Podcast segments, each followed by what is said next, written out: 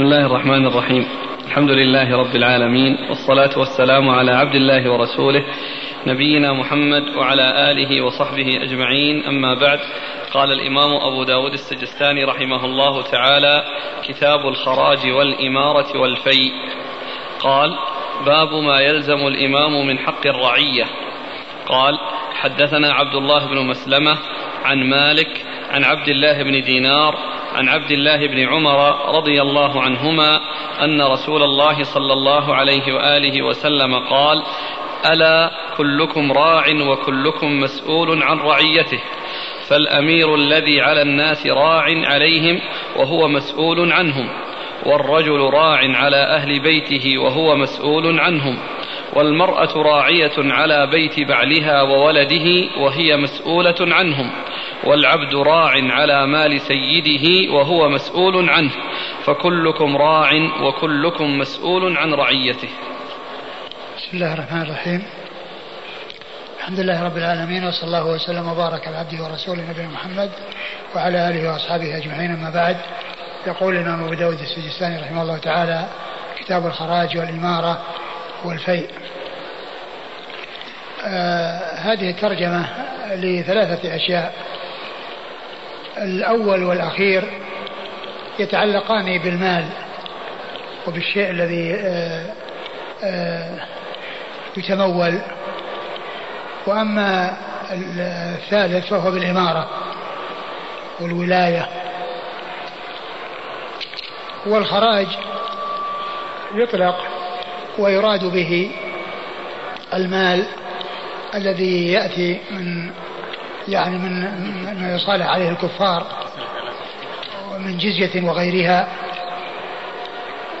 كما أن الخراج يطلق أيضا على ما يتفق السيد مع آه، عبده على أن يأتي به أن يأتي بمقدار معين. وهذا يسمى خراج أيضا.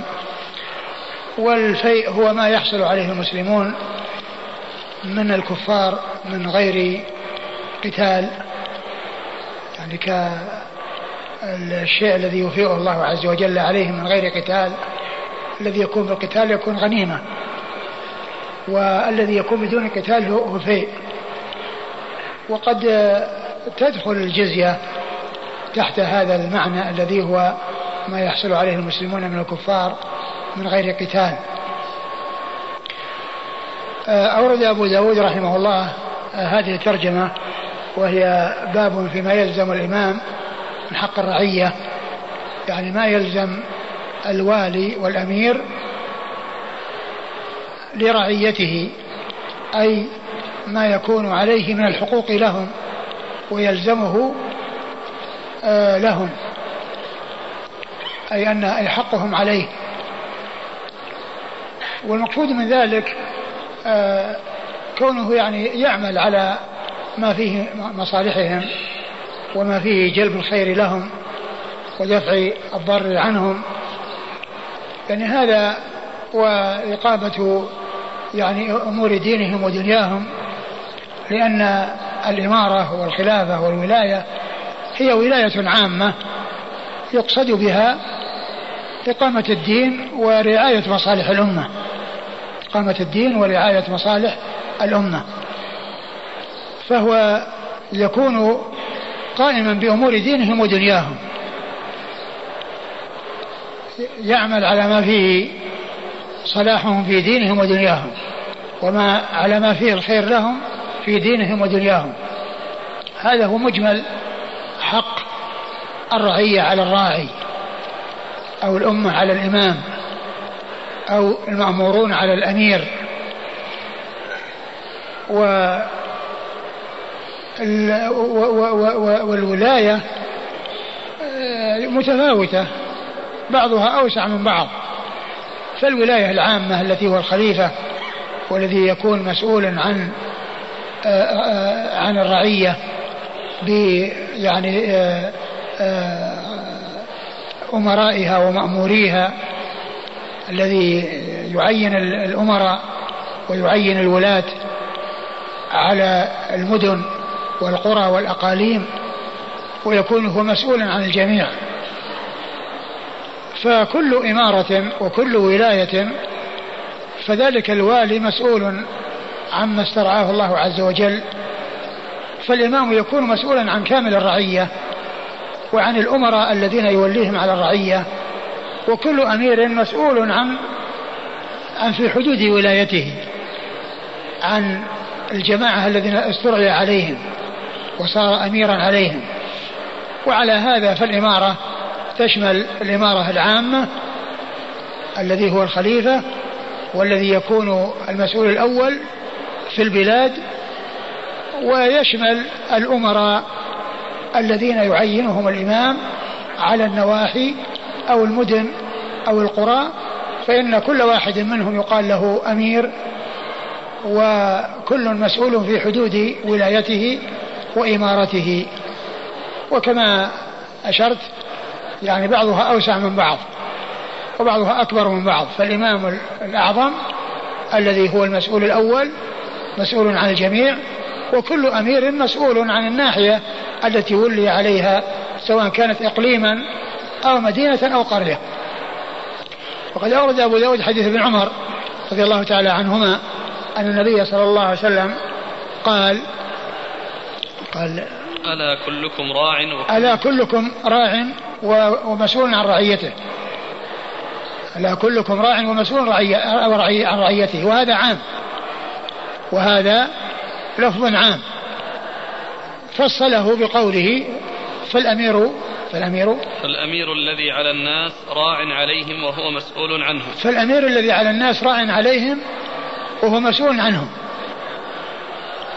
والأمير يعني يشمل الأمير العام الذي هو الخليفة والمسؤول الأول في البلاد ويشمل الأمراء الذين يعينهم ويوليهم على النواحي والأقاليم والمدن والقرى. فكل واحد من هؤلاء الأمراء مسؤول عن رعيته. فالأمير على قرية مسؤول عن القرية وأهل القرية وعلى مدينة كذلك وعلى إقليم وناحية كذلك والذي يكون مسؤولا عن الجميع هو الإمام الأعظم والخليفة يكون مسؤول وكل في حدود ولايته مسؤول عن ولايته.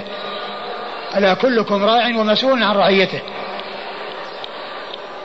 ثم فصل ذلك وأن هذه الولاية تتفاوت وتختلف. قال فالأمير راع ومسؤول فالأمير فالأمير الذي على الناس راع عليه. فالأمير الذي على الناس راع ومسؤول عنهم. وهذا يشمل الناس عموما بحيث يعني يكون خليفة أو أن يكون أميرا على جماعة من الناس في إقليم أو مدينة أو قرية.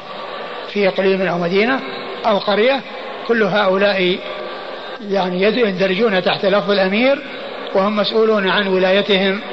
ومعنى ذلك أنهم مسؤولون يوم القيامة. مسؤولون يوم القيامة عما استرعاهم الله عز وجل عليه. وأنه يلزم لكل مسترعى النصح لمن استرعي لمن, لمن ولي عليهم ومن كان واليا عليهم ينصح لهم ويعمل على تحصيل كل خير لهم ودفع كل شر عنهم ويعمل على ما في صلاح دينهم ودنياهم. كل ذلك من واجبات الإمام ومن واجبات الأمير فهو هذا واجبه ومسؤول عن أداء هذا الواجب يوم القيامة. فكل هو راع ومسؤول عن رعيته. والرجل راع في أهل بيته. وهذه أيضا ولاية خاصة. وهذه ولاية خاصة. كون الرجل يعني مسؤول عن أهل بيته يعني هم رعيته. وهو مسؤول عما استرعاه الله. يعني عن أولاده وعن نسائه. أزواجه وبناته ومن يكون تحت ولايته في بيته هؤلاء هم رعيته وواجب عليه أن يعمل على ما فيه خيرهم في دينهم ودنياهم بأن ينفق عليهم ويحسن إليهم ويعاملهم المعاملة الطيبة ويعمل على آه، استقامة أمورهم وعلى قيامهم بأمور دينهم كل ذلك مسؤول عنه صاحب البيت وهي ولاية خاصة. ولهذا له أن يؤدب بيده له أن يؤدب بيده أولاده وبناته وهو من أهل اليد وهو وأهل السلطة والولاية في ذلك وهي ولاية خاصة. فهو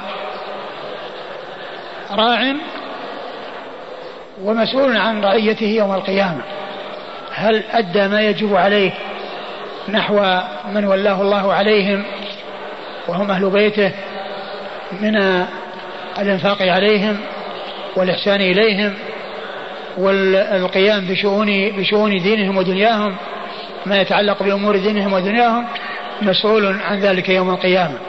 فإن أحسن ف فإنه يحسن لنفسه وإن أساء فإنه يسيء عليها. ويعاقب على إساءته لإخلاله بما أوجبه الله عليه من رعاية أهل بيته والقيام بشؤونهم وما يصلح أمورهم في أمور دينهم ودنياهم. والمرأة راعية في, أهل في, في, في بيت زوجها. ومسؤولة ومسؤولة نعم. وهي مسؤولة عنه. والمرأة راعية على بيت بعلها وولده. وهي مسؤولة عنهم. والمرأة راعية في آه، بيت بعلها وولده وهي مسؤولة عنهم. يعني مسؤولة عن قيامها بما هو واجب عليها في البيت. من تدبير أمور البيت على الوجه المشروع ومن رعاية الأولاد وتربيتهم وتنشئتهم والإحسان إليهم. فهي مسؤولة عن ذلك. فهي راعية في ذلك ومسؤولة عن رعيتها يوم القيامة. ومسؤولة عن رعيتها عن رعيتها يوم القيامة. والعبد راع في مال سيده ومسؤول عن ذلك يوم القيامة. يعني الشيء الذي جعل تحت ولايته ووكل إليه سيده القيام به هو مسؤول عنه. إن قام به على الوجه المشروع فإنه يسلم يوم القيامة. وإن خان وغير وبدل فإنه يؤاخذ على ذلك يوم القيامة. هذا الحديث. عن ابن عمر رضي الله عنهما أن رسول الله صلى الله عليه وآله وسلم قال ألا كلكم راع وكلكم مسؤول عن رعيته فالأمير الذي على الناس راع عليهم وهو مسؤول عنهم والرجل راع على أهل بيته وهو مسؤول عنهم والمرأة راعية على بيت بعلها وولده وهي مسؤولة عنهم.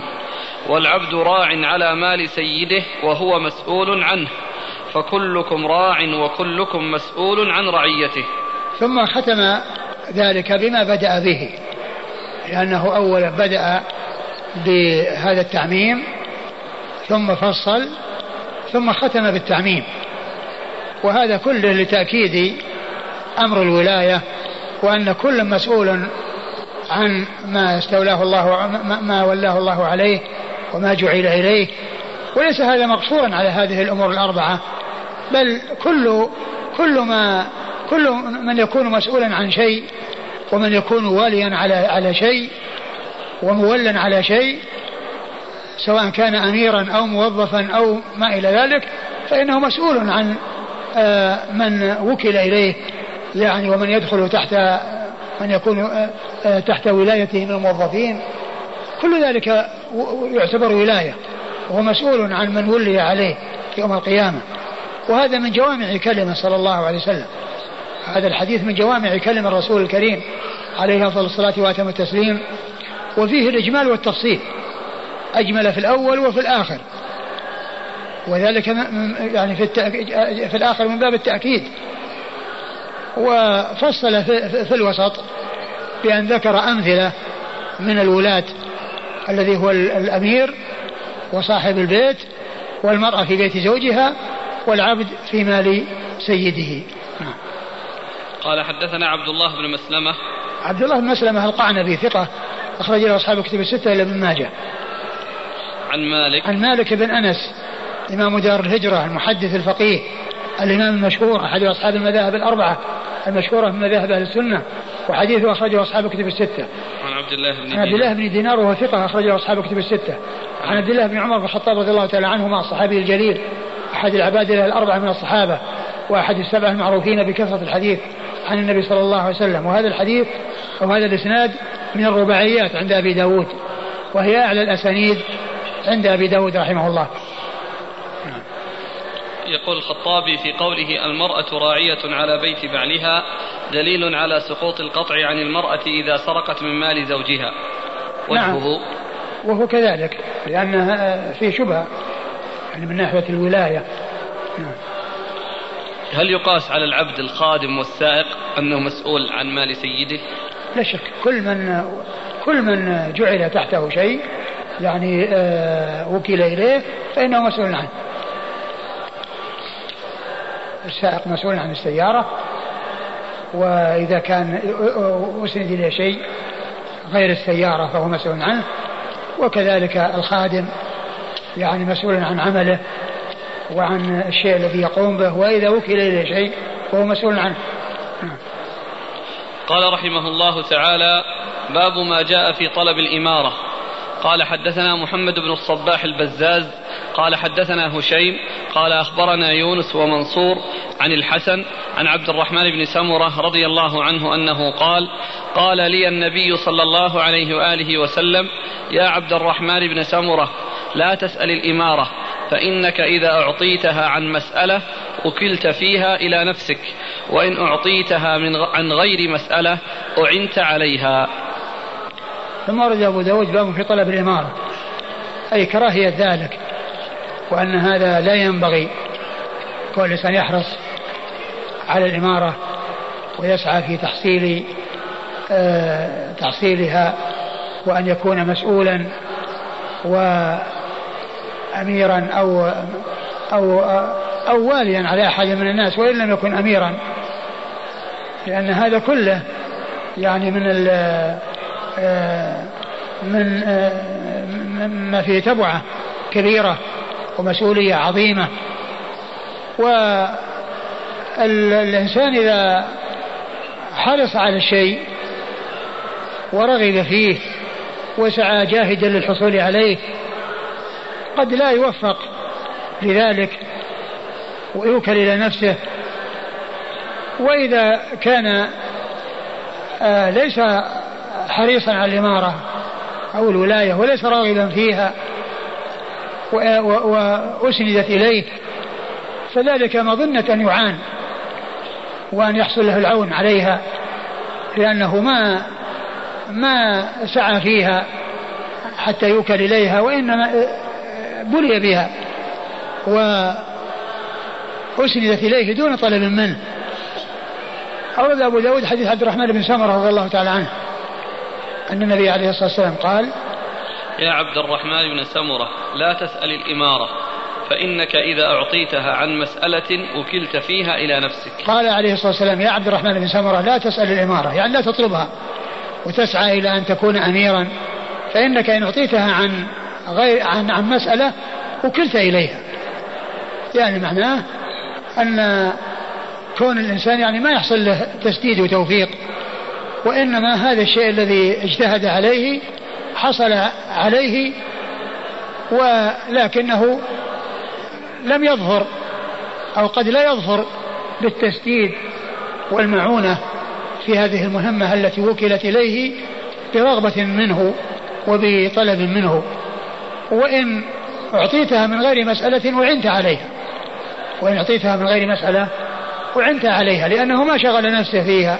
ولا فكر فيها ولا اجتهد فيها ولكنه اختير لأن يكون أن يكون يقوم بهذه المهمة فيكون ذلك آه، سببا لعونه أو من أسباب عونه وتوفيقه من الله عز وجل. ولهذا قال عليه الصلاة والسلام وإن أعطيتها من غير مسألة وعنت عليها. فالذي يطلب الولاية يكون عنده رغبة في العلو وفي التسلط آه، آه، والتولي والولاية وأن يكون الناس آه، تبعا له. والذي ما حصل منه السعي في ذلك وإنما هو يتخوف ويخشى من المسؤولية والتبعة والتبعة. فإنه إذا أسندت إليه يكون ذلك من أسباب عونه وتسديده. وكونه يخاف أيضا يعني يجعله يجتهد في آه، آه، آه، الإصلاح وفي القيام بالواجب حتى لا يحصل له ضرر يوم القيامة بكونه يجازى على ما يحصل منه من إخلال ومن تقصير. ف وأيضا هو يعني من باب التواضع الإنسان الذي يعني لا لا يفكر ولا هذا فيه تواضع. ومن تواضع لله رفعه الله. من تواضع لله رفعه. وعلى هذا فإن هذا التوجيه من النبي الكريم صلوات الله وسلامه وبركاته عليه فيه بيان أن طلب الإمارة يعني يأتي بالمضرة وقد لا يوفق الإنسان في مهمته. والإنسان الذي أعطي إياها من غير مسألة فإنه آه، يعان على ذلك. ولهذا كان النبي صلى الله عليه وسلم لا يعطي الإمارة من يطلبها. لا يعطي الإمارة من يطلبها لئلا يوكل إليها. ويعطيها من لا يطلبها. كما سيأتي في حديث أبي موسى الأشعري رضي الله تعالى عنه. نعم.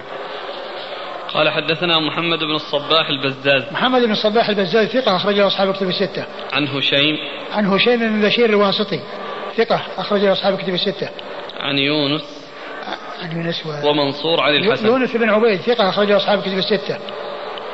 ومنصور. ومنصور بن, زا... بن زادان وهو ثقة أخرجه أصحاب كتب الستة. عن الحسن. عن الحسن بن أبي الحسن البصري ثقة أخرجه أصحاب كتب الستة. عن عبد الرحمن بن سمرة عن عبد الرحمن بن سمرة رضي الله عنه صاحب رسول الله صلى الله عليه وسلم وحديثه أخرجه أصحاب كتب الستة.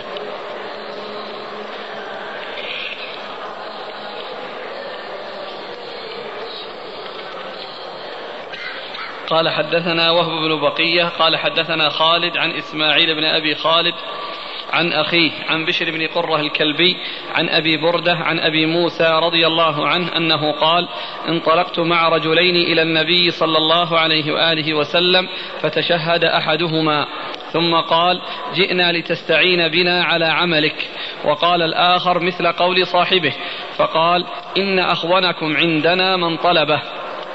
فاعتذر أبو موسى إلى النبي صلى الله عليه وآله وسلم وقال لم أعلم لما جاء له فلم يستعن بهما على شيء حتى مات.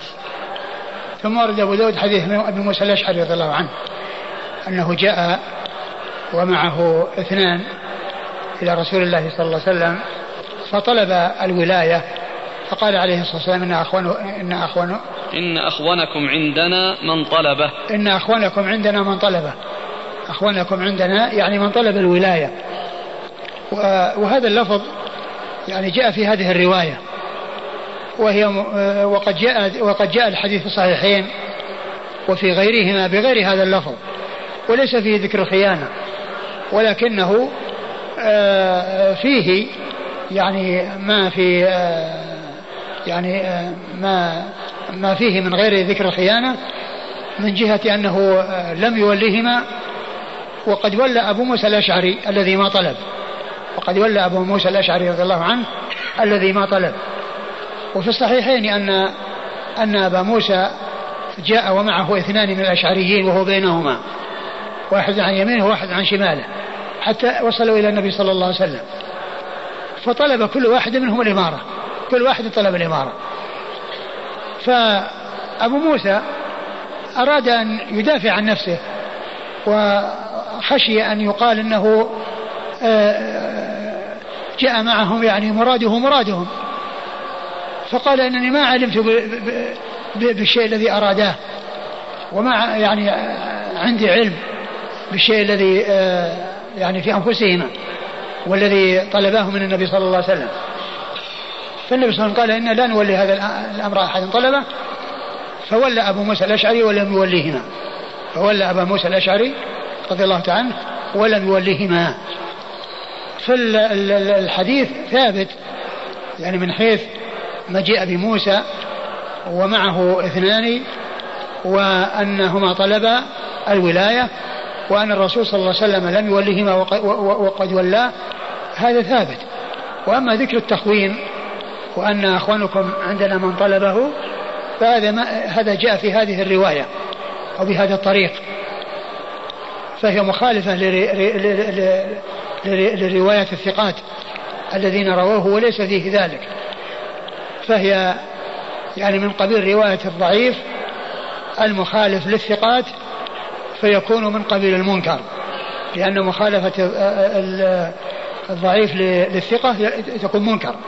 ومخالفة الثقة لمن أوثق منه قال شاذ. وهذا من قبيل مخالفة الضعيف لمن هو للثقة. وذلك أن فيه آه، إسماعيل بن أبي خالد يروي عن أخيه.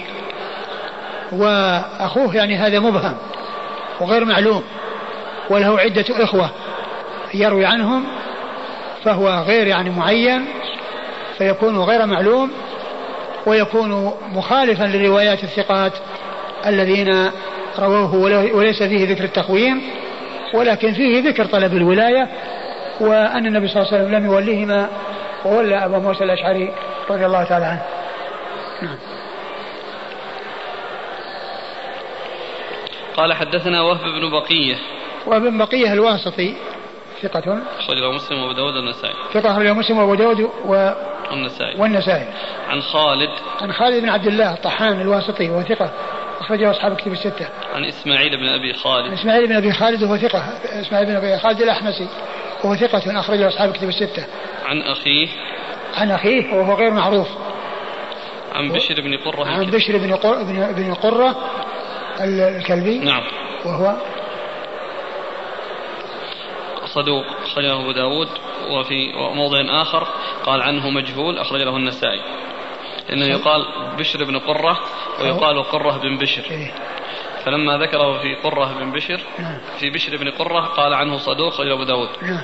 ولما قال في قرة بن بشر قال مجهول أخرجه النسائي. إيه. يعني معناه أنه يعني جاء بهذا اللفظ بهذا لكن صحيح أنه بشر بشر بن قرة كما هنا. وهو صدوق أخرج له أبو داود والنسائي. والنسائي نعم. والنسائي نعم. عن أبي بردة. عن أبي بردة بن أبي موسى الأشعري. وهو ثقة أخرج له أصحاب كتب الستة. عن أبي, موسى. الأشعري وعبد الله بن قيس رضي الله تعالى عنه مشهور بكنيته ونسبته. وهو صحابي جليل اسمه عبد الله بن قيس أخرج له أصحاب كتب الستة. باب ما جاء في طلب الإمارة. الإمارة هنا المراد بها الدنيوية لكن الرياسة الشرعية الدينية. ما حكمها وما حكم طلبها. وكذلك يعني حتى القضاء رئاسة شرعية وهي مثلها لا لا يطلب الإنسان القضاء. طيب الإمامة التعليم التدريس. هذا لا بأس به. يعني كل إنسان يعني يعني يصير إمام يعني من أجل من أجل أنه يحافظ على الصلاة ومن أجل أنه يعتني بالقرآن أو التدريس من أجل أنه يعني ينفع الناس. يعني هذا هذا لا بأس به. وجاءت الأسئلة متعددة في الجمع بين طلب يوسف عليه الصلاة والسلام اجعلني على خزائن الأرض إني حفيظ عليم. نعم هذا يعني آه يعني لعل هذا مثل إذا تعين إذا تعين على الإنسان و وعلم من نفسه إنه يعني كذا ويوسف كما هو معلوم يعني رسول الله عليه الصلاة والسلام يعني آه فهو ليس كغيره ولكن إذا تعين على الإنسان إنه يعني آه آه، ورأى أنه ما فيه أحد آه، يقوم بهذا الأمر وأنه, وأنه قد يسند إلى أحد يعني آه، يسيء فيه. ومن هذه الناحية سيكون طلب يعني قد يكون له وجه. وهل من هذا ما يفعله بعض الإسلاميين من ترشيح أنفسهم في الانتخابات البرلمانية؟ هذا لا شك أنه من طلب الإمارة. لكن قصدهم يعني إذا احتجوا بأنه مثل يوسف يريدوا أن يصلحوا الشأن. على كل كل امرئ ما نوى لكن آه، يعني في الغالب أن مثل هذا رغبة في العلو ورغبة في السلطة والولاية. قال رحمه الله تعالى باب في الضرير يولى. قال حدثنا محمد بن عبد الله المخرمي قال حدثنا عبد الرحمن بن مهدي قال حدثنا عمران القطان عن قتادة عن أنس رضي الله عنه أن النبي صلى الله عليه وآله وسلم استخلف ابن أم مكتوم رضي الله عنه على المدينة مرتين. ثم ورد أبو داود باب فارغ ولى يعني ولاية خاصة يعني كأن يكون يعني اميرا على قرية أو يعني مسؤولا يعني في آه، آه، في غيبة الأمير. يعني آه، كونه يوليه هذا هو المقصود يعني من ذلك. يعني تولية الظهير أن, أن ذلك سائر وبعض أهل العلم قال إن هذا إن المقصود به الإمامة والصلاة بالناس. ولكن الذي يبدو ويظهر يعني مثل ما ذكر ابن عبد البر ذكر يعني أنه ولاه يعني عدة مرات يعني ليست مرتين. ويعني ذكرها و وهو يدل على أن مثل هذا العمل سائغ وجائز وأنه لا بأس به. إيش يقول عن إيش؟ حديث أنس قال أنس قال استخلف النبي صلى الله عليه وسلم ابن أم مكتوم على المدينة مرتين. استخلف النبي صلى الله عليه وسلم ابن أم مكتوم على المدينة مرتين يعني في مدة غيبته يعني في حال غيبته يعني فترة مؤقتة مدة غيبته. نعم. استخلاف عام ليس كما يقول الخطابي في نعم. الإمامة نعم فقط. هو الذي يظهر. هو الذي يظهر. قال حدثنا محمد بن عبد الله المخرمي. محمد بن عبد الله المخرمي محمد بن عبد الله بن المبارك المخرمي وهو ثقة أخرج له البخاري وأبو داود والنسائي. عن عبد الرحمن بن مهدي. عن عبد الرحمن بن مهدي ثقة أخرجه أصحاب كتب الستة. عن عمران القطان. عن عمران القطان عمران بن دا بن داور. بن داور القطان وهو صدوق. يهم. صدوق يهم أخرج له. البخاري تعليقا وأصحاب السنن. البخاري تعليقا وأصحاب السنن. عن قتادة. عن قتادة من دعامة السدوسي البصري ثقة. أخرجه أصحاب كتب الستة. عن أنس. عن أنس بن مالك رضي الله عنه صاحب رسول الله صلى الله عليه وسلم وخادمه وأحد السبعة المعروفين بكثرة الحديث عن النبي صلى الله عليه وسلم. لا هو المخربي بالكسر أين هو مضبوط بالكسر نسبة إلى محل محله ذكره في عون المعبود. نعم. عون المعبود يعني محله في الكوفة أو في بغداد. كسر الراء المهملة المشددة نسبة إلى المخرم موضع ببغداد. كذا في المغني. استدلاله أو وجه إن فإن الضرير لا يجوز له أن يقضي بين الناس لأنه لا يدرك الأشخاص ولا يثبت الأعيان ولا يدري لمن يحكم وعلى من يحكم وهو مقلد في كل ما يليه ما يليه من هذه الأمور. هذا كلام غير صحيح. هو كلام غير صحيح. لأنه يعني يعرف الأشخاص لا سيما إذا كان في في بلد هو فيه يعرفهم ويعرف أشخاصهم وأفرادهم ويعني آه، آه، على علم تام بهم. وقضية يعني حتى يعني لو لو كان ليس من البلد يعني كما هو معلوم يعني لابد من آه، ثبوت الشخص وإثبات شخصيته ويكون ذلك معروف. ما في يعني شيء معناه إنه يصير شيء يعني ما يدري عنه.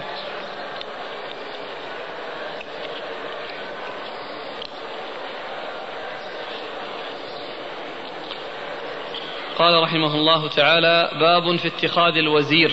قال حدثنا موسى بن عامر المري قال حدثنا الوليد قال حدثنا زهير بن محمد عن عبد الرحمن بن القاسم عن أبيه عن عائشة رضي الله عنها أنها قالت قال رسول الله صلى الله عليه وآله وسلم إذا أراد الله بالأمير خيرا جعل له وزير صدق إن نسي ذكره وإن ذكر أعانه.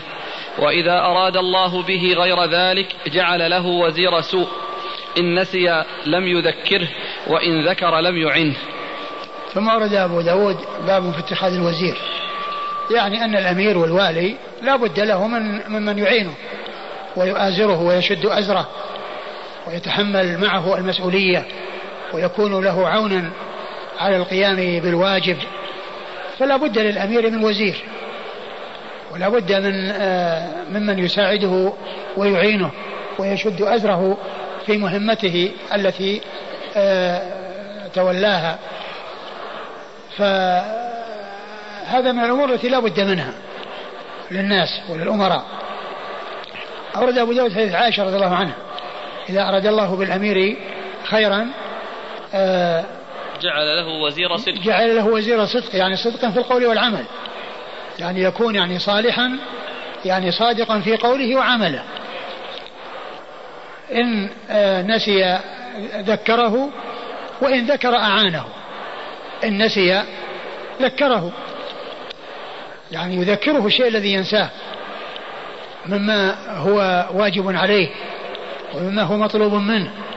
وإن لم ينسى ولكنه ذاكر يكون عونا له على القيام بهذه المسؤولية والقيام بتنفيذ هذه المهمة التي هو ذاكر لها ولكنه بحاجة إلى من يعينه عليها. فمن شأن هذا الوزير إن نسي الأمير ذكره وإن غفل ذكره وإن كان ذاكرا ولم ينسى فإنه يكون عونا له على التنفيذ. يكون له عونا على التنفيذ. وإذا أراد الله بالوزير بالأمير شرا آه، جعل له وزير سوء. نعم. آه، إن إن نسي لم يذكره يعني يجعله يعني يبقى على عماه وعلى يعني غفلته وعلى إهماله وتضييعه. وإن ذكر لم يعنه يعني يخذله وقد يكون سببا في آه، الحيلولة بينه وبين أن ينفذ وأن يعمل الشيء الواجب عليه بأن يفت في عضده وأن يعني يخذل وأن يسوف ويأتي بالأمور التي تجعله لا ينفذ يعني ذلك الشيء الواجب عليه. نعم. قال حدثنا موسى بن عامر المري. موسى بن عامر المري صدوق. له أوهام أخرجه أبو داود. صدوق له أوهام أخرجه أبو داود. عن الوليد. عن الوليد بن مسلم وهو ثقة أخرجه أصحاب الكتب الستة. عن زهير بن محمد. عن زهير بن محمد التميمي وهو ثقة أخرجه أصحاب الكتب الستة. عن عبد الرحمن بن القاسم. عن عبد الرحمن بن القاسم وهو ثقة أخرجه أصحاب الكتب الستة. عن أبي عن أبيه القاسم بن محمد بن أبي بكر الصديق وهو ثقة فقيه أحد فقهاء المدينة السبعة في عصر التابعين أخرج له أصحاب الكتب الستة. عن عائشة, عن عائشة أم المؤمنين رضي الله تعالى عنها وأرضاها الصديقة بنت الصديق وهي واحدة من سبعة أشخاص عرفوا بكثرة الحديث عن النبي صلى الله عليه وسلم.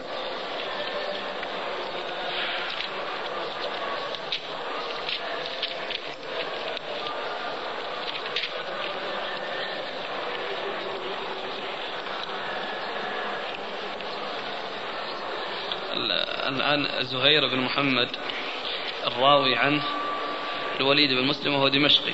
نعم. ورواية أهل الشام عنه غير مستقيمة. نعم لكن البخاري قال إن إن إن, إن هذا شخص آخر. يعني ذكر في العون المعبود أنه أنه شخص آخر الذي يروي عنه, عنه الشاميون.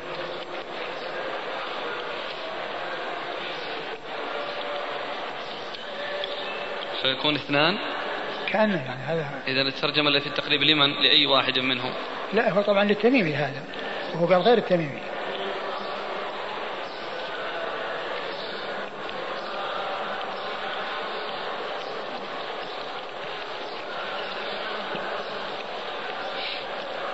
قال رحمه الله تعالى باب في العرافة. قال حدثنا عمرو بن عثمان قال حدثنا محمد بن حرب عن أبي سلمة سليمان بن سليم عن يحيى بن جابر عن صالح بن يحيى بن المقدام عن جده المقدام بن معد كرب رضي الله عنه أن رسول الله صلى الله عليه وآله وسلم ضرب على منكبه على منكبه ثم قال له أفلحت يا قديم إن مت ولم تكن أميرا ولا كاتبا ولا عريفا. ثم ورد أبو داود باب في العرافة. والعرافة هي مأخوذة من التعريف.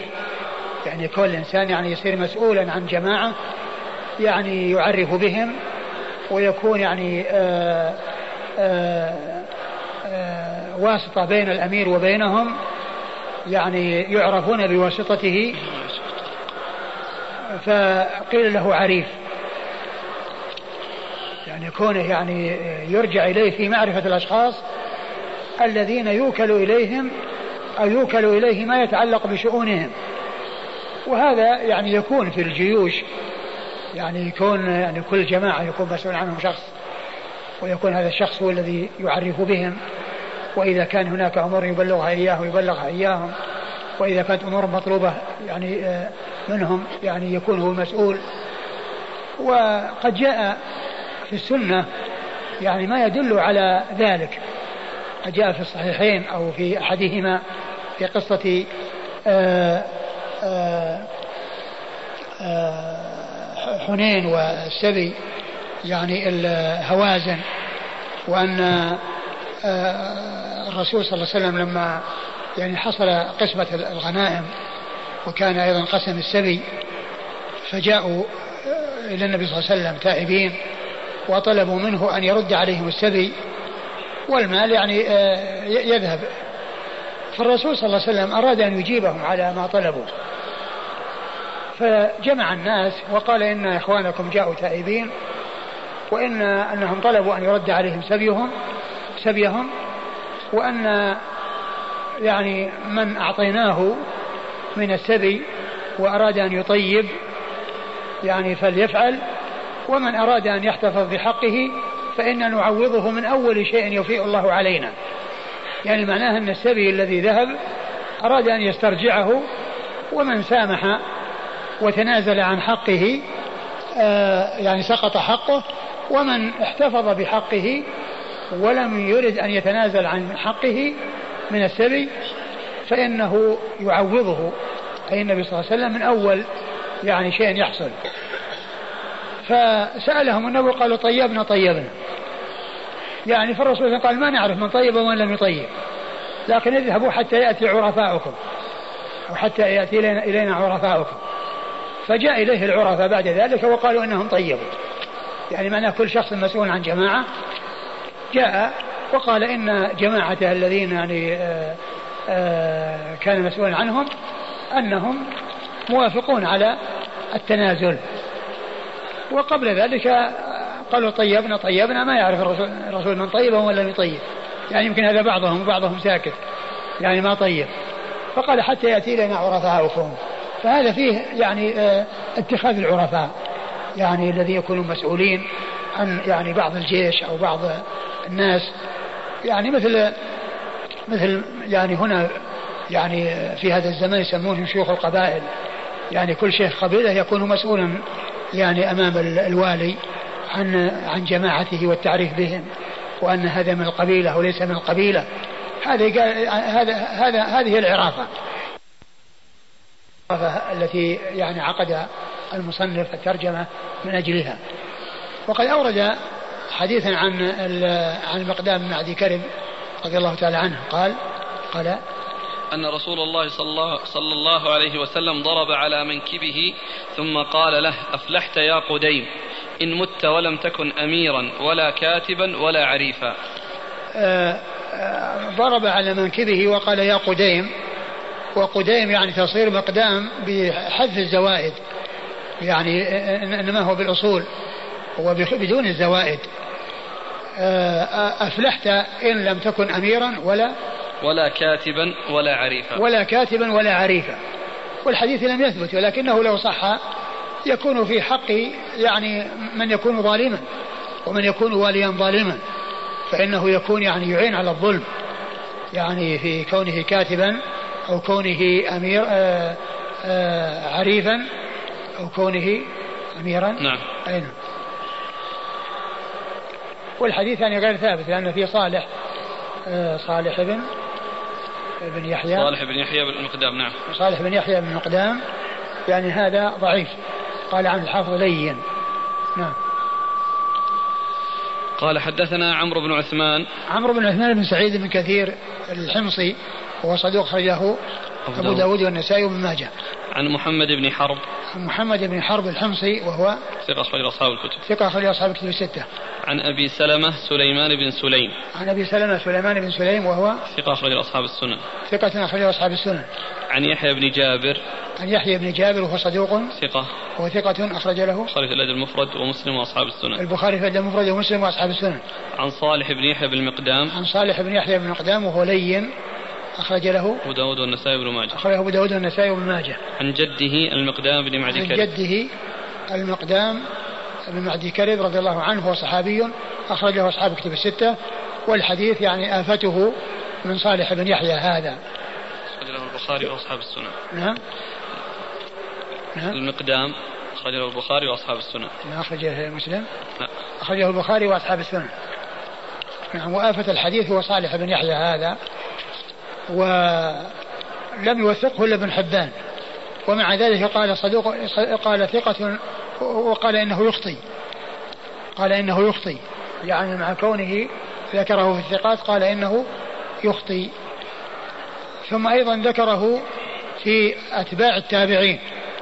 في أتباع طبقة أتباع التابعين. وعلى هذا يعني يكون فيه انقطاع. نعم. نعم. كذلك العمد. عمد العمد أيضا.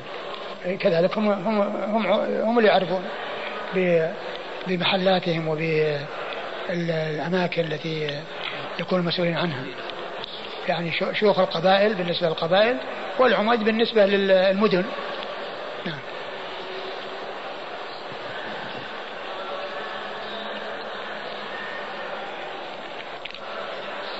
قال حدثنا مسدد قال حدثنا بشر بن المفضل قال حدثنا غالب القطان عن رجل عن أبيه عن جده أنهم كانوا على منهل من المناهل. فلما بلغهم الإسلام جعل صاحب الماء لقومه مئة من الإبل على أن يسلموا فأسلموا وقسم الإبل بينهم. وبدا له أن يرتجعها منهم فأرسل ابنه إلى النبي صلى الله عليه وعلى آله وسلم فقال له ائت النبي صلى الله عليه وآله وسلم فقل له إن أبي يقرئك السلام وإنه جعل لقومه مئة من الإبل على أن يسلموا فأسلموا وقسم الإبل بينهم وبدا له أن يرتجعها منهم أفهو أحق بها أم هم؟ فإن قال لك نعم أو لا فق فقال له فقل له. فقل. فقل. فقل.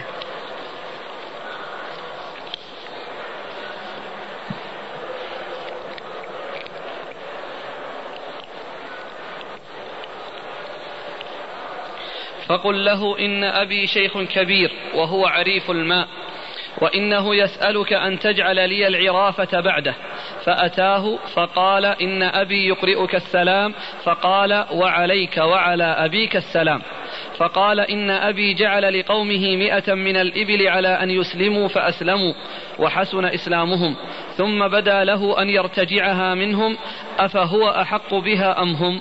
فقال إن بدا له أن يسلمها لهم فليسلمها وإن بدا له أن يرتجعها فهو أحق بها منهم فإنهم أسلموا فلهم إسلامهم وإن لم يسلموا قوتلوا على الإسلام.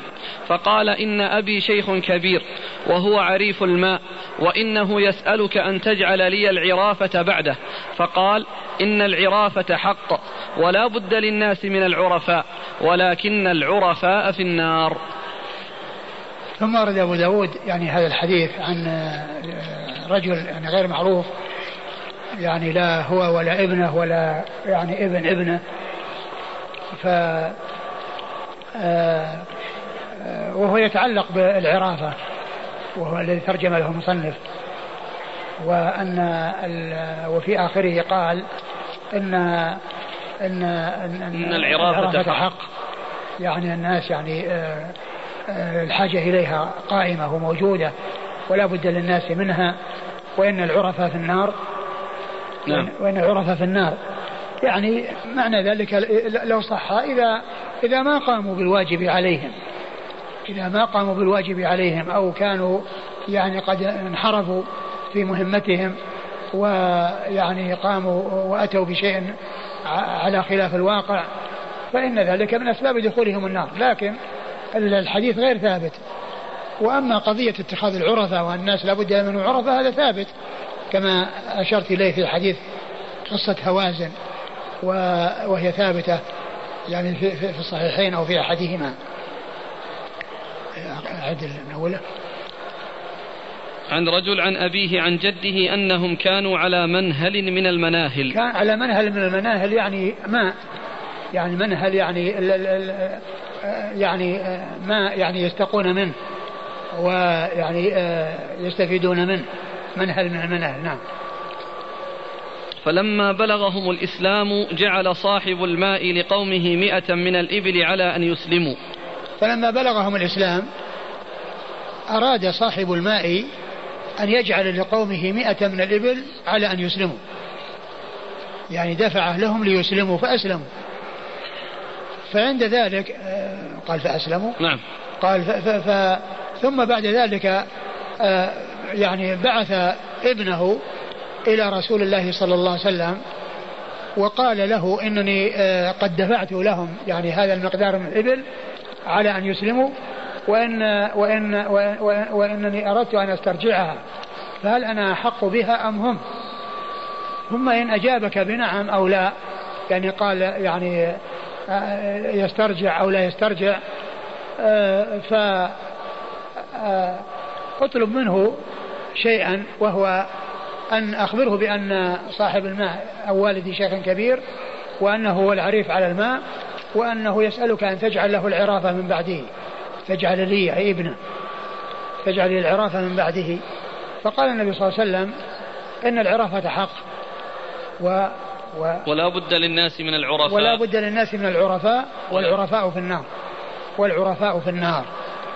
وهذا هو محل الشاهد يعني من من إيراد الحديث هذا الكلام الذي في الآخر قول النبي صلى الله عليه وسلم العرافة حق ولا بد للناس من عرفاء وإن العرفاء في النار وهو غير ثابت ولو ثبت فإن المقصود من ذلك الذي يخون في ولايته وفي مسؤوليته ويأتي بشيء يعني على خلاف الحقيقة وعلى خلاف الواقع. فإن ذلك من أسباب دخوله النار ومن الأسباب الموصلة إلى النار. و آه، ما جاء في الحديث الأول من أنه قال إن إن, إن, إن أردت أن تسلمها لهم فيعني أمضها و وإن أردت أن تسترجعها فأنت أحق بها فأنت أحق بها. آه هذا فيه دليل على أن يعني مثل هذا الشيء الذي يعطى الإنسان على أمر واجب أنه لا يستحقه. لأن هذا الذي الشيء الذي آه الذي هو مطلوب منه هو لازم له ومتعين عليه.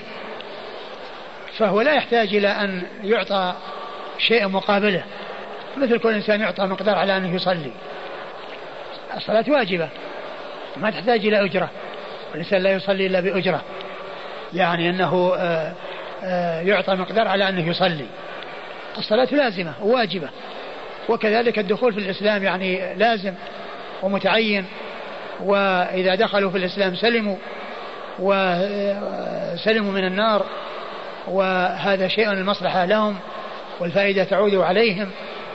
فالرسول صلى الله عليه وسلم يعني آه، آه، جعل الأمر إليه. إن أراد أن يسترجع استرجع وإن أراد أن يترك ترك والحديث غير ثابت. لكن كون الإنسان يعطى يعني شيء على أمر واجب عليه يعني هو لا يستحقه لا يستحقه كما قلت يعني في الإنسان الذي يعطى من أجل أن يصلي. نعم. قال حدثنا مسدد. مسدد المسرهد ثقة أخرجه البخاري وأبو داود والترمذي والنسائي. عن بشر بن المفضل. بشر بن المفضل ثقة أخرجه أصحاب الكتب الستة. عن غالب القطان. عن غالب القطان وهو صدوق أخرج أصحاب الكتب. صدوق أخرج أصحاب الكتب الستة. عن رجل عن أبيه عن جده. عن رجل هو مبهم وأبوه كذلك وجده كذلك.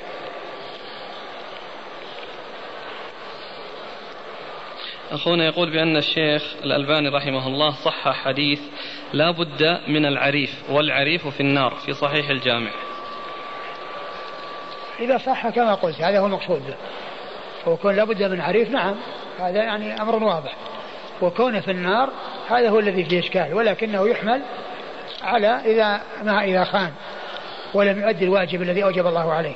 وأما إذا قام بالواجب الذي أوجب الله عليه فذلك من أسباب سعادته ومن أسباب فلاحه ونجاته وليس من أسباب دخوله النار. وإنما ذلك يكون محمولا على من آه، لا يقوم بالواجب أو يخون في الواجب. هل ما ورد في الحديث في كيفية الرد على من بلغ السلام وارد في طرق أخرى صحيحة؟ أن يقول وعليك وعلى فلان السلام. ما أتذكر ما أذكر الآن شيء. أقول ما أذكر شيء من الحديث في هذا. ما ما ما في بالي شيء الآن.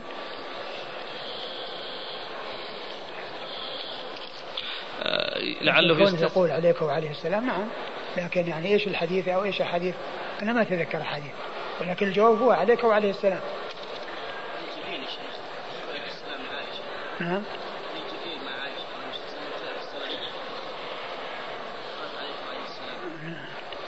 آه، نعم صحيح هذا من. أقول هذا من. لعله يستثنى من من أعطى شيئا واجبا. المؤلفة قلوبهم. هذا يعني غير لأنه يعني كونه يعطي من غير مواطعة لأن هذا اتفاق. أعطاهم على أن يسلموا. هذا دفعه لإسلامهم وأما هذا أعطاهم ترغيبا لهم في الإسلام. ما قال إنه بشرط أن يسلموا. فإعطاء المؤلفة قلوبهم ليس من هذا القبيل. لأنه يعطيهم من أجل أن يتألفهم ويستميلهم. وأما هذا يعني مقابل الإسلام. يعني فكأنه ثمن للإسلام ومقابل الإسلام واتفاق على أنهم يسلموا بسبب لهذا. نعم.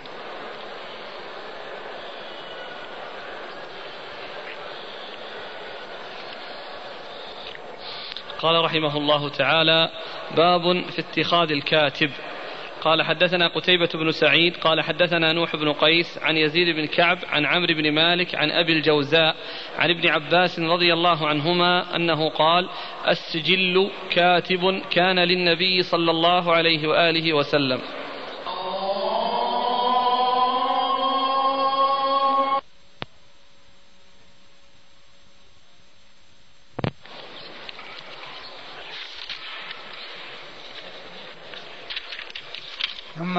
أورد أبو داود هذه الترجمة باب اتخاذ الكاتب. الأمير والوالي لا بد له من كاتب. يتولى الكتابة له إلى الجهات التي يريد. والنبي صلى الله عليه وسلم كان له كتاب يكتبون له الوحي وغير الوحي والرسائل التي يبعث بها إلى الملوك والرؤساء كان له كتاب يكتبون له صلوات الله وسلامه وبركاته عليه. فالوالي لا بد له من كاتب. والحديث الذي أورده أبو داود عن عن من؟ عن ابن عباس. عن ابن عباس قال السجل كاتب. كان للنبي صلى الله عليه وسلم. السجل كاتب للنبي صلى الله كان للنبي صلى الله عليه وسلم. أي يعني أن أن هذا اسم آه، كاتب للنبي عليه الصلاة والسلام. والحديث غير صحيح. والنبي صلى الله عليه وسلم ليس له كاتب اسمه السجل. وليس في الصحابة صحابي قال له السجل. فيعني الحديث غير ثابت ولكن اتخاذ الكاتب هذا من الأمور التي لا بد منها. الرسول صلى الله عليه وسلم له كتاب وليس فيهم السجل أو من يقال له السجل. و واتخاذ الكاتب لا بد منه ويحتاج إليه الوالي. ولكن الحديث كون النبي صلى الله عليه وسلم له كاتب وقال له السجل هذا غير ثابت. فهو ضعيف يعني غير ثابت عن رسول الله صلى الله عليه وسلم. نعم.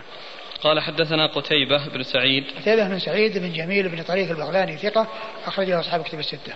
عن نوح بن قيس. عن نوح بن قيس وهو ثقة أخرجه مسلم وأصحاب السنن. ثقة أخرجه مسلم وأصحاب السنن. عن يزيد بن كعب. عن يزيد بن كعب وهو مجهول أخرجه أبو داود النسائي. مجهول أخرجه أبو داود النسائي. عن عمرو بن مالك. عن عمرو بن مالك وهو صدوق له أوهام. صدوق له أوهام أخرج حديثه. البخاري في خلق أفعال العباد وأصحاب السنن. البخاري في خلق أفعال العباد وأصحاب السنن. عن أبي الجوزاء. عن أبي الجوزاء وهو ثقة أخرج أصحاب الكتب الستة. أوس بن عبد الله الربعي. أوس بن عبد الله الربعي وهو ثقة أخرج أصحاب الكتب الستة. عن ابن عباس. عن ابن عباس عبد الله بن عباس بن عبد المطلب ابن عم النبي صلى الله عليه وسلم وأحد العبادلة الأربعة من الصحابة وأحد السبعة المعروفين بكثرة الحديث عن النبي صلى الله عليه وسلم. والله تعالى أعلم وصلى الله وسلم وبارك على عبده ورسوله نبينا محمد وعلى آله وأصحابه أجمعين. جزاكم الله خيرا وبارك الله فيكم ونفعنا الله ما قلتم. حديث المقدام بن معدي كرب أن الرسول صلى الله عليه وسلم ضرب على منكبه ثم قال له أفلحت يا قديم. آه ذكرتم التضعيف بسبب صالح بن يحيى المقدام. نعم. إخوان ينقلون عن الشيخ الألباني رحمه الله أنه ذكر علة أخرى وهو الانقطاع. هذا هو اللي أشرت إليه وذكر الألباني وهي يعني كون كون ابن حبان قال إنه في طبقة أتباع التابعين. وعلى هذا فيكون فيه انقطاع. إذا كان في طبقة أتباع التابعين فيكون فيه انقطاع. وجاء في البيهقي عن أبيه عن جده. أيوة هذا يفيد الانقطاع. نعم هذا يدل على الانقطاع. بالنسبة للحديث الذي قبله إذا أراد الله بالأمير خيرا. الوليد بن مسلم تعلمون أنه يدلس تدليس التسوية. نعم. وصرح بالتحديث عن شيخه ثم عن عن. قال حدثنا زهير بن محمد عن عبد الرحمن بن القاسم. إيه. بس هو كما هو معلوم الأصل هو عدم التدليس حتى حتى يعني يعرف. يعني ما يكون كل أستاذ فيه الوليد يعني وفي عنعنة فوق يعني آه، يقدح فيه. لكن على القاعدة أن المدلس إذا عنعن ترد الرواية حتى يصل نعم بس هو الكلام على فيما فوق. يعني في ال في في ال في فيما فوق لأن كثير من أقول كثير من رواياته يعني ثابتة ومحتج بها وفيها العنعنة يعني فيما فوق. لكن هذا إذا ثبت أن هذا فيه تدليس وأن فيه حذف. آه، ما نقله البخاري عن الإمام أحمد أن كأن محمد بن زهير الذي يروي عنه الشاميون غير هذا ما يكون يحمل على يعني أنه لما يأتي فيه من روايته من المخالفات والأخطاء فيقول كأنه الرجل غير الرجل المشهور. إذا جاءت رواية الشاميين يأتي بأشياء غرائب فكأنه غير زهير بن محمد المعروف. اللي هو التميمي. إيه. هو هذا الذي يعني غير زهير غير يعني ما هو مراده غير الشخص يعني من حيث الإتقان والضبط يستغرب منه أن يفعل هذا الفعل فكأنه غيره. يعني الرجل ثقة. كيف كيف؟ كيف؟ العبارة؟ لعل العبارة قال البخاري عن أحمد قال كأن محمد بن زهير زهير بن محمد الذي يروي عنه الشاميون غير هذا. إيه. يعني هذا يعني كأنه يعني يقول أن شخص آخر غير هذا. يعني غير اللي هو التميمي. الثقة. لعله يعني المراد يعني معناه المقصود منه إنه يعني يظن يعني يظن الشخص إنه شخص آخر. لا لا يعني لما يأتي في رواياته من المخالفات والأخطاء مع أن الرجل ثقة أيوه. لكن إذا روى عنه الشاميون أتى بأشياء غريبة. فالذي ينظر في رواية الشاميين عن هذا الرجل وفي روايات غير الشاميين عن هذا الرجل يعني يظن أنه شخص آخر هو في الحقيقة شخص واحد. لكن لما يجد من الغرائب في الروايات يظنه أنه شخص آخر. أي ما أدري. يعني, يعني الاحتمال هذا يعني إيش لفظه قال كأنه العبارة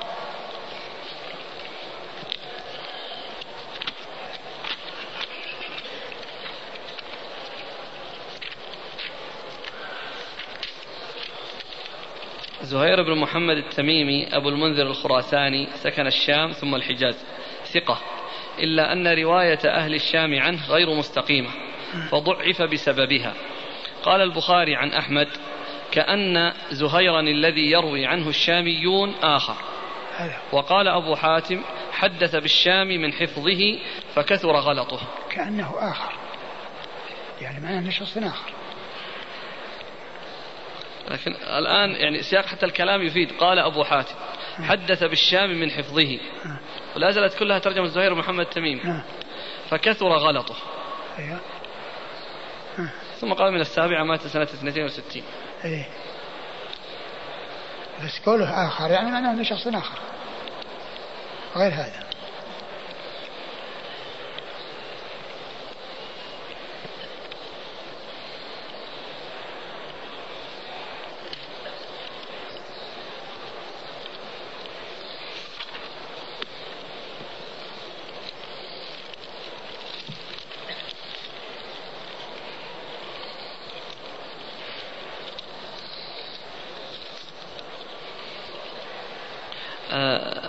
نقل الشيخ عبد الله البسام حفظه الله عن الشيخ محمد بن إبراهيم على الشيخ رحمة الله عليه قال إذا مات أحد المسلمين وعليه دين فعلى ولي الأمر قضاؤه من بيت المال كما ثبت ذلك بالأحاديث الصحيحة. آه، الرجاء منكم التكرم بتوضيح هذا الكلام وهل هو على إطلاقه سواء كان له إرث أو ليس له إرث. سواء له إرث؟ اي ترك مال الذي يبدو أنه ليس على إطلاقه يعني معناه ليس إذا ترك مال يعني مال يقسم على ورثه وبيت المال يوفي عنه وإنما الذي يظهر أنه الذي الإنسان الذي ما عليه سداد أو ما عنده سداد. وأما من يعني من آه، خلف مالا فإن المال هو الذي يقدم في التركة يقدم على التركة على الميراث. أقول الدين مقدم على بعد وصية يوصى بها أو دين. كما جاء في القرآن. يعني الميراث من بعد وصية يوصى بها أو دين. يعني فالدين مقدم على الميراث وعلى الوصية. جزاكم الله خير وبارك الله فيكم ونفعنا الله بما قلتم. بسم الله الرحمن الرحيم. الحمد لله رب العالمين. والصلاة والسلام على عبد الله ورسوله نبينا محمد وعلى آله وصحبه أجمعين. أما بعد قال الإمام أبو داود السجستاني رحمه الله تعالى باب في السعاية على الصدقة. قال حدثنا محمد بن إبراهيم الأسباطي قال حدثنا عبد الرحيم بن سليمان عن محمد بن إسحاق عن عاصم بن عمر بن قتادة عن محمود بن لبيد رضي الله عنه عن رافع بن خديج رضي الله عنه أنه قال سمعت رسول الله صلى الله عليه وآله وسلم يقول العامل على الصدقة بالحق كالغازي في سبيل الله حتى يرجع إلى بيته بسم الله الرحمن الرحيم الحمد لله رب العالمين وصلى الله وسلم وبارك على عبده ورسوله نبينا محمد وعلى آله وأصحابه أجمعين. أما بعد فيقول الإمام أبو داود السجستاني رحمه الله تعالى باب في السعاية على الصدقة. السعاية على الصدقة العمل على الصدقة كل إنسان يكون عاملا عليها من العاملين عليها الذين يذهبون إلى أصحاب المواشي أو أصحاب الزروع فيأخذون الصدقة منهم. هذا يسمى سعاية ويسمى عمل على الصدقة. وقد جاء في القرآن الكريم ذكر أصناف الزكاة مصارف الزكاة وأن منهم العاملين عليها. وكان النبي صلى الله عليه وسلم يبعث العمال على الصدقة يعني لأخذها وجبايتها. فهو من الأعمال التي جاء بها الإسلام وأن العمال يذهبون إلى أصحاب المواشي على مياههم ويأخذون الصدقة منهم ولا يكونون في جانب ويطلبون من أصحاب الأموال أن يسوقوا أغنامهم إليهم ومواشيهم إليهم بل يذهبون لهم على مياههم. وفي هذا العمل مع الاحتساب والنية الطيبة وكون الإنسان يريد أن يعمل من وراء ذلك على إبراء ذمم أصحاب الأموال الذين تؤخذ منهم الزكاة ثم توصل إلى الفقراء الذين هم يحتاجون إليها. لا شك أن هذا عمل فيه مصلحة وفيه فائدة وفيه أجر عظيم لمن فعل ذلك محتسبا لأن آه، يعمل على إبراء ذمم أصحاب الأموال وإيصال الزكاة إلى من يستحقها. وإلى أهلها. آه، أورد أبو داود حديث رافع بن خديجة رضي الله عنه. أن النبي عليه الصلاة والسلام قال العامل على الصدقة بحق في الحق كالغازي في العامل على الصدقة بالحق كالغازي في سبيل الله حتى يرجع إلى بيته. لأن العمل على الصدقة يخرج في مهمة ويأتي إلى الناس على مياههم. ويأخذ الزكوات منهم وكذلك يعني يذهب إلى أصحاب الزروع لخرصها ثم بعد ذلك لجبايتها. فالذي يذهب لهذه المهمة كالغازي في سبيل الله حتى يرجع يعني معناه أن له أجر وله ثواب وكل منهما خرج من بيته ليؤدي هذه المهمة العظيمة. الغازي ليجاهد في سبيل الله وهذا ليأخذ الأموال من الدافعين لها والذين تجب عليهم وهم أصحاب الأموال ثم العمل على إيصالها إلى من يستحقها. فالحديث يدل على فضل هذا العمل وأن صاحبه مع الاحتساب وكونه ينوي هذه النية الطيبة بأن يأخذ آه، هذه الحقوق ممن وجبت عليهم. ويوصلها إلى من تجب لهم في ذلك أجر عظيم وفي ذلك ثواب جزيل من المولى سبحانه وتعالى قال إيش الحديث العامل على الصدقة بالحق كالغازي في سبيل الله حتى يرجع إلى العامل بيته. على الصدقة بالحق يعني كونه آآ آه، آآ آه، يكون عمله وفقا للشرع ليس فيه هضم لحقوق الفقراء بأن يتسامح مع أصحاب الأموال ولا أن يظلم أصحاب الأموال بأن يأخذ شيئا فوق ما يجب عليهم بل يأخذ الحق الواجب الذي هو واجب على أصحاب الأموال فلا يظلمهم ويزيد في الأخذ عما يستحقون. لأن ذلك ظلم ولا ينقص عن الواجب لأن في ذلك أيضا ظلم, ظلم للفقراء ونقص على الفقراء. ولهذا النبي صلى الله عليه وسلم لما بعث معاذا إلى اليمن وقال في ما أوصاه به بعد أن آه، يستجيبوا للدخول في الإسلام وللصلاة قال فإنهم أجابوك لذلك أو إنهم أطاعوك لذلك.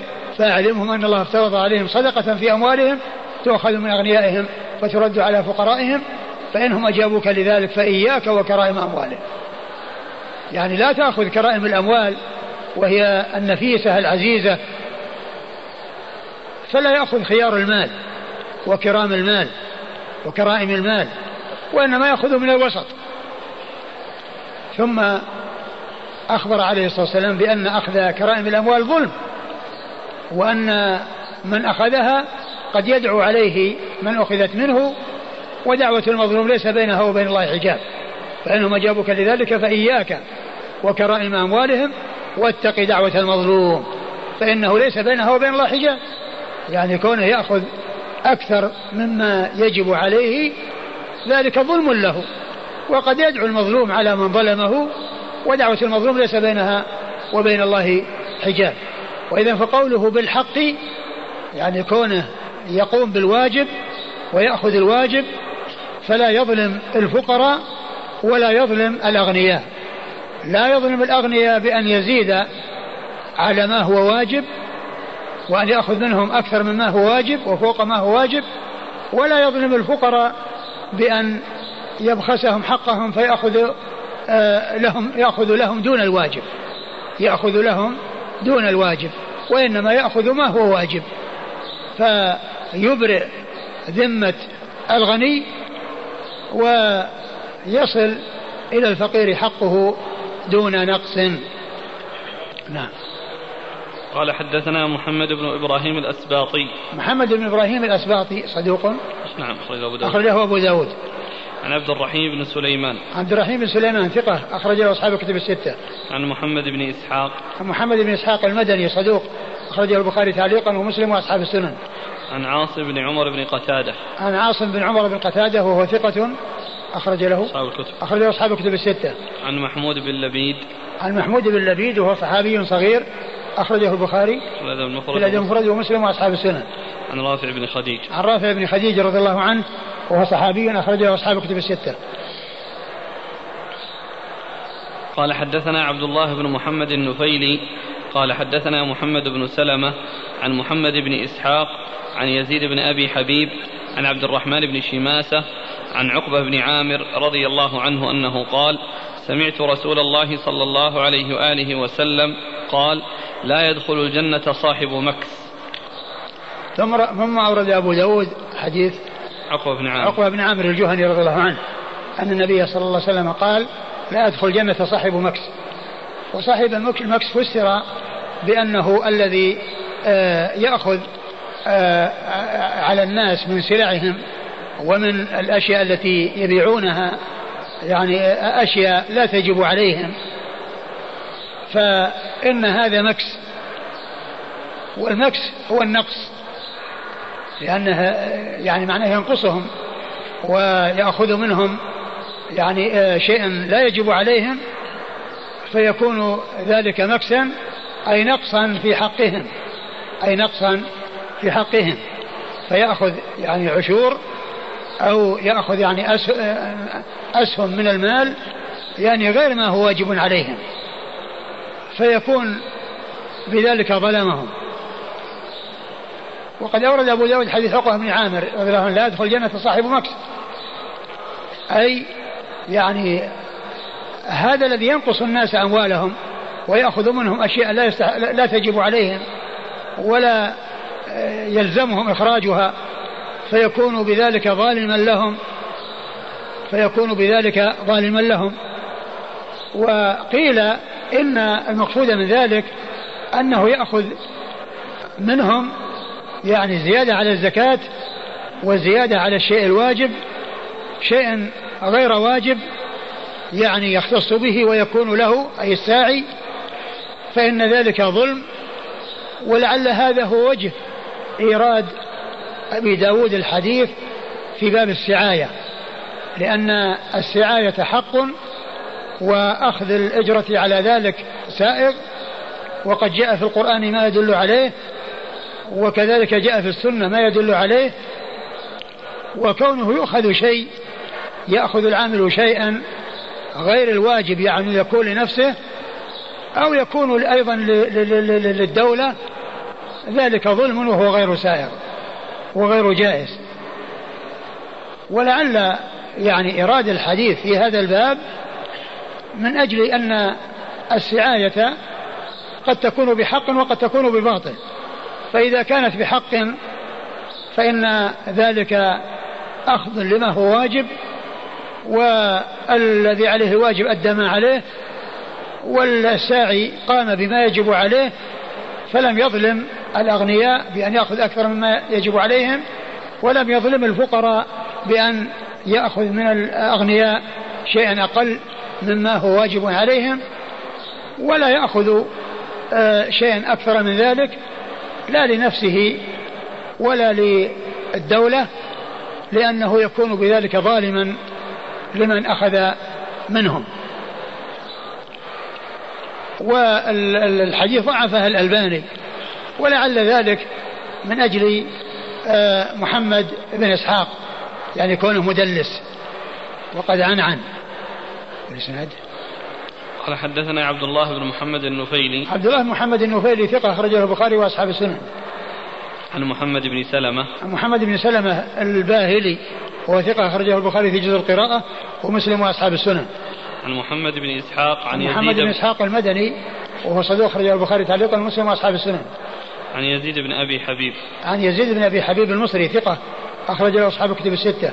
عن عبد الرحمن بن شماسة. عن عبد الرحمن بن شماسة وهو ثقة أخرج له. مسلم وأصحاب السنن. أخرجه مسلم وأصحاب السنن. عن عقبة بن عن عقبة بن عامر الجهني رضي الله عنه صاحب رسول الله صلى الله عليه وسلم وحديثه أخرجه أصحاب كتب الستة. قال حدثنا محمد بن عبد الله القطان. عن ابن مغراء عن ابن إسحاق قال الذي يعشر الناس يعني صاحب المكس ثم ورد هذا الأثر عن ابن إسحاق وفي تفسير المكس وهو الذي يعشر الناس أن يأخذ منهم العشر من أموالهم ظلما وبدون حق. هذا تفسير من ابن إسحاق للمكس أو لصاحب المكس في قوله في الحديث المتقدم لا يدخل الجنة صاحب مكس فهذا يقال له مقطوع في علم المصطلح. لأن المتن الذي ينتهي إسناده إلى من دون الصحابي يقال له مقطوع. وإذا كان ينتهي إلى الصحابي يقال له موقوف. وإذا كان ينتهي إلى رسول الله صلى الله عليه وسلم يقال له مرفوع. والمقطوع هو من صفات المتون. بخلاف المنقطع فإنه من صفات الأسانيد.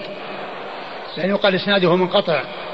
يعني في حذف يعني آه، في رجال الإسناد وفيه يعني آه، سقوط راو أو أكثر هذا يقال له انقطاع ويقال له منقطع.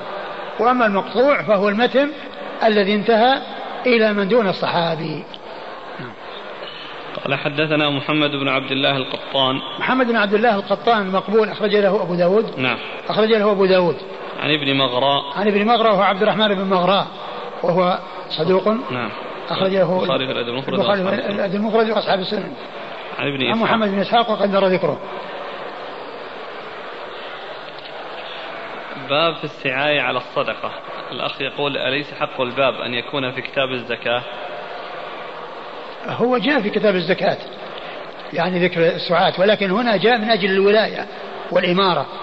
لأن الساعي يعتبر أمير يعني آه، ويعتبر والي. يعني آه، جاء من أجل هنا من أجل الولاية في باب الإمارة أو كتاب الإمارة جاء من أجل آه، الولاية. وهو يأتي في الصدقة من جهة ذهاب العمال وإرسال العمال لأخذ الزكاة وأنهم يذهبون إليهم على مياههم وأنهم لا يكونون في جا- جانب ويسوقون الناس إليهم أو يطلبون الناس أن يأتوا إليهم بل هم يذهبون إلى الناس. فهو له علاقة في كتاب الزكاة وله علاقة في كتاب الإمارة من جهة أن هذه ولاية ومن جملة الولايات. نعم. الخطابي يقول فأما العشر الذي يصالح أو يصالح عليه أهل. أهل العهد في تجاراتهم إذا اختلفوا إلى بلاد المسلمين فليس ذلك بمكس نعم لأن هذا الكلام في المسلمين يعني كانوا يؤخذ العشر من أموال المسلمين. وأما أهل الكتاب والكفار إذا مروا بديار المسلمين وأخذ منهم شيء يعني على ذلك فهذا لا بأس به. المسألة خاصة بالعشر أو أي نسبة؟ الشيء الذي يعني آه، يتفق معهم عليه أو يفرض عليهم. ولكنه غالبا هو هو يعني ال- آه، العشر. ول- ولهذا قال آه، ابن إسحاق الذي يعشر يعشر الناس. يعني يأخذ العشر منهم. الأسئلة تواترت عن الضرائب. فوائد الضرائب. هي هذه نفس الضرائب. نفس الضرائب. هذه هي نفس هي نفس المكس وبالتالي هل له أن يتخلص بأن يكذب عليهم؟ هل إيش؟ له أن يتخلص منها بأن يكذب عليهم. إذا جاءوه المسؤولين عن الضرائب قال لهم لا الكذب لا يكذب. أقول لا يكذب ولكنه يعني إذا ورى وصار إلى التورية يعني لا شك أن هذا سائغ ومنها الجمارك. ومنها الجمارك نفس الشيء. قال رحمه الله تعالى باب في الخليفة يستخلف. قال حدثنا محمد بن داود بن سفيان وسلمة قال حدثنا عبد الرزاق قال أخبرنا معمر عن الزهري عن سالم عن ابن عمر رضي الله عنهما أنه قال قال عمر إني إن لا أستخلف فإن رسول الله صلى الله عليه وآله وسلم لم يستخلف وإن أستخلف فإن أبا بكر رضي الله عنه قد استخلف قال فوالله ما هو إلا أن ذكر رسول الله صلى الله عليه وآله وسلم وأبا بكر فعلمت أنه لا يعدل برسول الله صلى الله عليه وآله وسلم أحدا وأنه غير مستخلف. ثم ورد أبو داود هذه الترجمة باب الخليفة يستخلف. يعني يختار خليفة يكون من بعده. يلي الأمر من بعده يختاره للخلافة. وهذه طريقة صحيحة وشرعية. كون الخليفة يختار من يلي الأمر بعده. أبو بكر رضي الله عنه فعل ذلك مع عمر. وفي ذلك مصلحة وهي قطع الأطماع وعدم التطلع إلى تحصيل الولاية بأن يكون هناك تنافس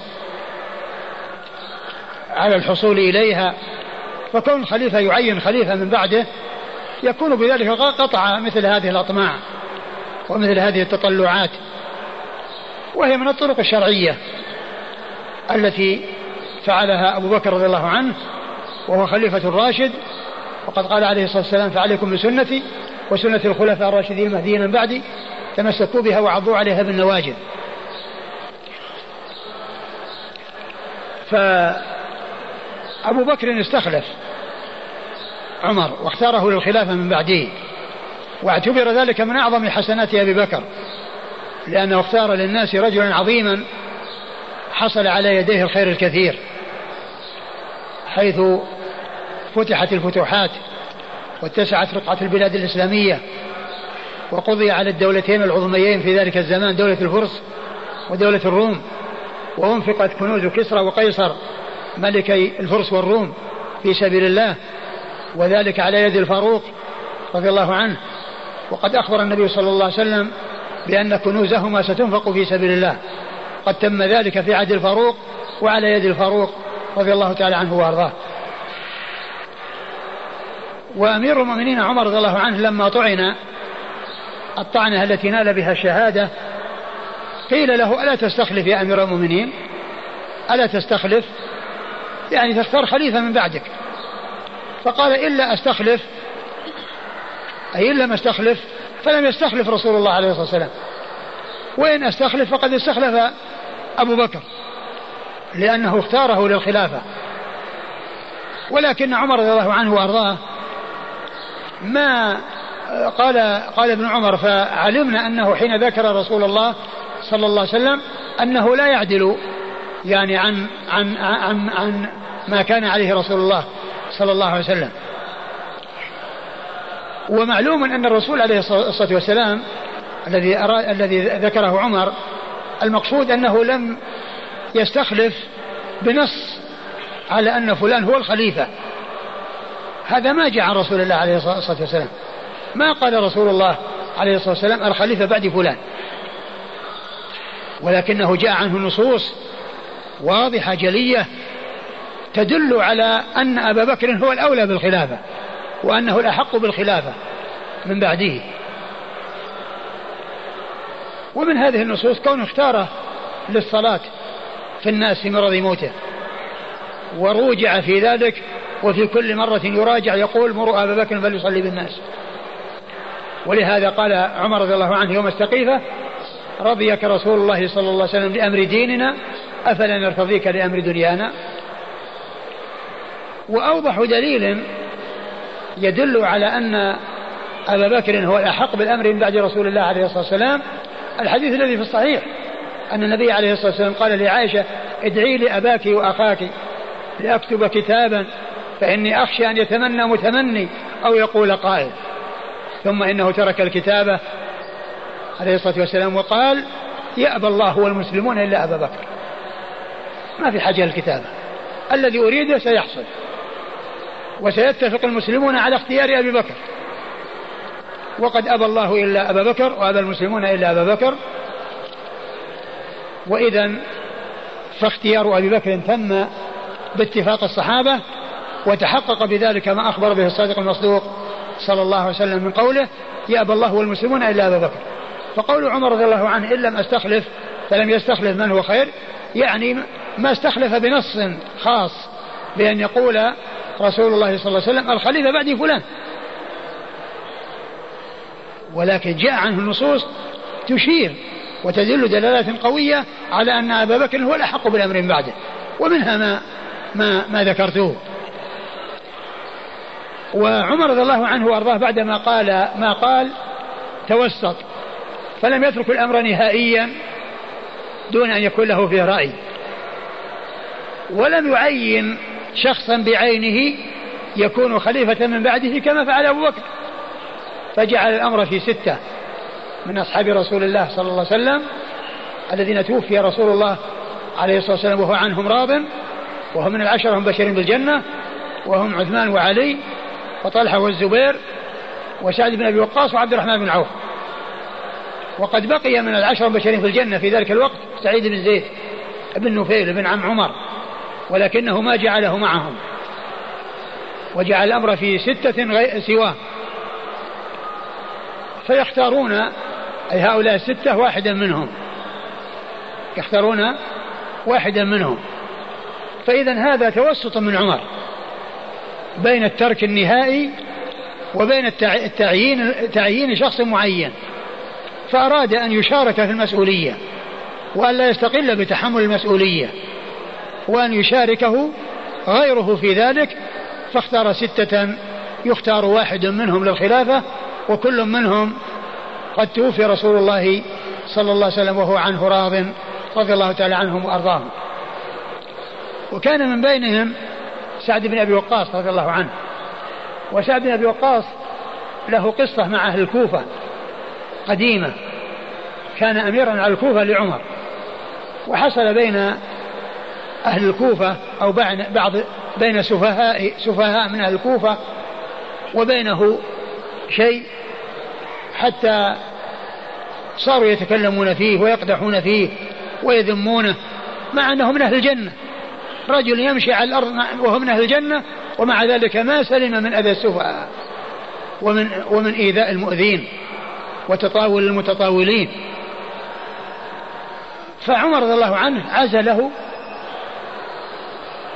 لئلا يحصل من هؤلاء السفهاء شيء في حقه لا تحمد عاقبته. يعتدي عليه أحد لأنه بلغ بهم البغض ما بلغ فرأى من المصلحة أن يعزله. ولكنه لما اختار الستة وهو واحد منهم خشي أن يقول قائل كيف يعزله عن الكوفة ويرشح الخلافة؟ يعزله عن قرية ويرشح الخلافة يمكن ناسي أقول يمكن عمر نسي قصة الكوفة. فهو رضي الله عنه وأرضاه أراد أن يبين عزله وأنه ما كان لأمر يقتضي العزل يرجع إلى سعد. فقال رضي الله عنه إن أصابته الإمارة سعدا فذاك يعني فهو أهل لها وإن لم, يست... وإن لم تصبه فليستعن به من أمر. فإنني لم أعزله من عجز ولا خيانة. فإنني لم أعزله من عجز ولا خيانة. التي هي مسوغات العزل الحقيقية. العجز والخيانة. لأن العاجز تنفلت الأمور من بين يديه وتصير الأمور فوضى. والإنسان الذي عنده قوة وخيانة يعني ما في أمانة توضع الأمور في غير مواضعها. فإنني لم أعزله من عجز ولا خيانة. فنوه بشأنه وبين سبب عزله وأنه إنما كان لأمر يرجع إلى خوف أن يلحق به ضرر وأنه لم يكن لأمر يرجع إلى سعد فهو, فهو قوي أمين وليس بعاجز ولا خائن وهو أهل للإمارة ولذلك اختاره من بين هؤلاء الستة. ثم إنهم بعد ذلك اجتمعوا وانتهى الأمر إلى أن اختير عثمان بن عفان رضي الله تعالى عنه فصار ثالث الخلفاء الراشدين الهاديين المهديين. والحاصل أن الخليفة له أن يستخلف. وهذه طريقة شرعية. والطرق الشرعية في الوصول إلى الولاية ثلاث. هذه واحدة منها. والثانية اتفاق أهل الحل والعقد. ومثالها بيعة أبي بكر فإنها باتفاق الصحابة واتفاق أهل الحل والعقد على ذلك كبار المهاجرين والأنصار. والطريقة الثالثة التغلب والقهر. يعني كل إنسان يصل إلى السلطة بالقوة والغلبة. وهذا مثل ما حصل لانتقال السلطة من الأمويين إلى العباسيين. فإن تولي أبي العباس السفاح إنما كان بالقهر والغلبة وانتزاع الملك من بني أمية. ومع ذلك اعتبر ذلك ولاية شرعية والناس سمعوا له وأطاعوا. فهذه هي الطرق الثلاث الشرعية التي آآ آآ آآ يعني يكون فيها الوصول إلى السلطة أو نصب الخليفة وتولية الإمام. وهذا الذي في الحديث معنا واحد منها الذي هو الاستخلاف.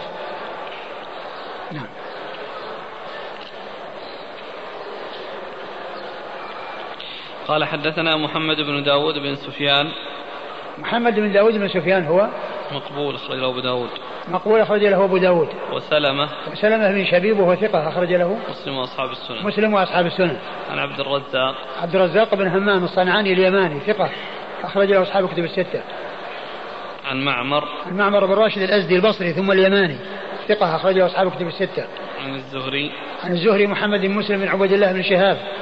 الزهري ثقة فقيه أخرج له أصحاب الكتب الستة. عن سالم. عن سالم بن عبد الله بن عمر بن الخطاب وهو ثقة فقيه أحد فقهاء المدينة السبعة في عصر التابعين على أحد الأقوال الثلاثة السابع منهم وحديث أخرجه أصحاب كتب الستة. عن ابن عمر عبد الله بن عمر بن الخطاب رضي الله تعالى عنهما الصحابي الجليل أحد العباد الأربعة من الصحابة وأحد السبعة المعروفين بكثرة الحديث عن النبي صلى الله عليه وسلم. عن عمر. عن عمر رضي الله تعالى عنه. وهو أمير المؤمنين وثاني الخلفاء الراشدين الهادين المهديين صاحب المناقب الجمة والفضائل الكثيرة. ومنها قوله عليه الصلاة والسلام في حقه ما سلكت فجا يا عمر إلا وسلك الشيطان فجا غير فجك. نعم. قال رحمه الله تعالى باب ما جاء في البيعة.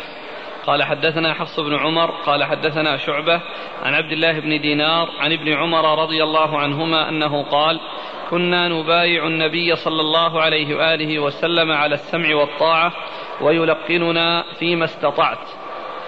ثم أورد أبو داود باب في البيعة أي البيعة للوالي والسلطان وأنه يبايع على السمع والطاعة. ومعلوم أن السمع والطاعة في المعروف. لغير الرسول صلى الله عليه وسلم. وأما الرسول صلى الله عليه وسلم فلا يحصل منه إلا المعروف. لا يحصل منه إلا ما هو معروف لأنه معصوم عليه الصلاة والسلام. وأما غيره فليس بمعصوم. ولهذا جاء في القرآن الكريم يا أيها الذين آمنوا أطيعوا الله وأطيعوا الرسول وأولي الأمر منكم. فإنه أعاد الفعل أطيعوا مع الرسول عليه الصلاة والسلام ولم يعده مع ولاة الأمور. ما قال أطيعوا الله وأطيعوا الرسول وأطيعوا أولي الأمر منكم وإنما قال أطيعوا الله وأطيعوا الرسول وأولي الأمر منكم. فأعاد الفعل مع الرسول عليه الصلاة والسلام ولم يعده مع ولاة الأمور لأن أمر الرسول صلى الله عليه وسلم هو أمر الله أمر من الله وهو مبلغ عن الله وهو معصوم لا يأمر إلا بما هو حق. أما ولاة الأمور فليسوا بمعصومين. فقد يأمرون بمنكر وينهون عن معروف. ولهذا كانت الطاعة في حقهم في حدود طاعة الله ورسوله.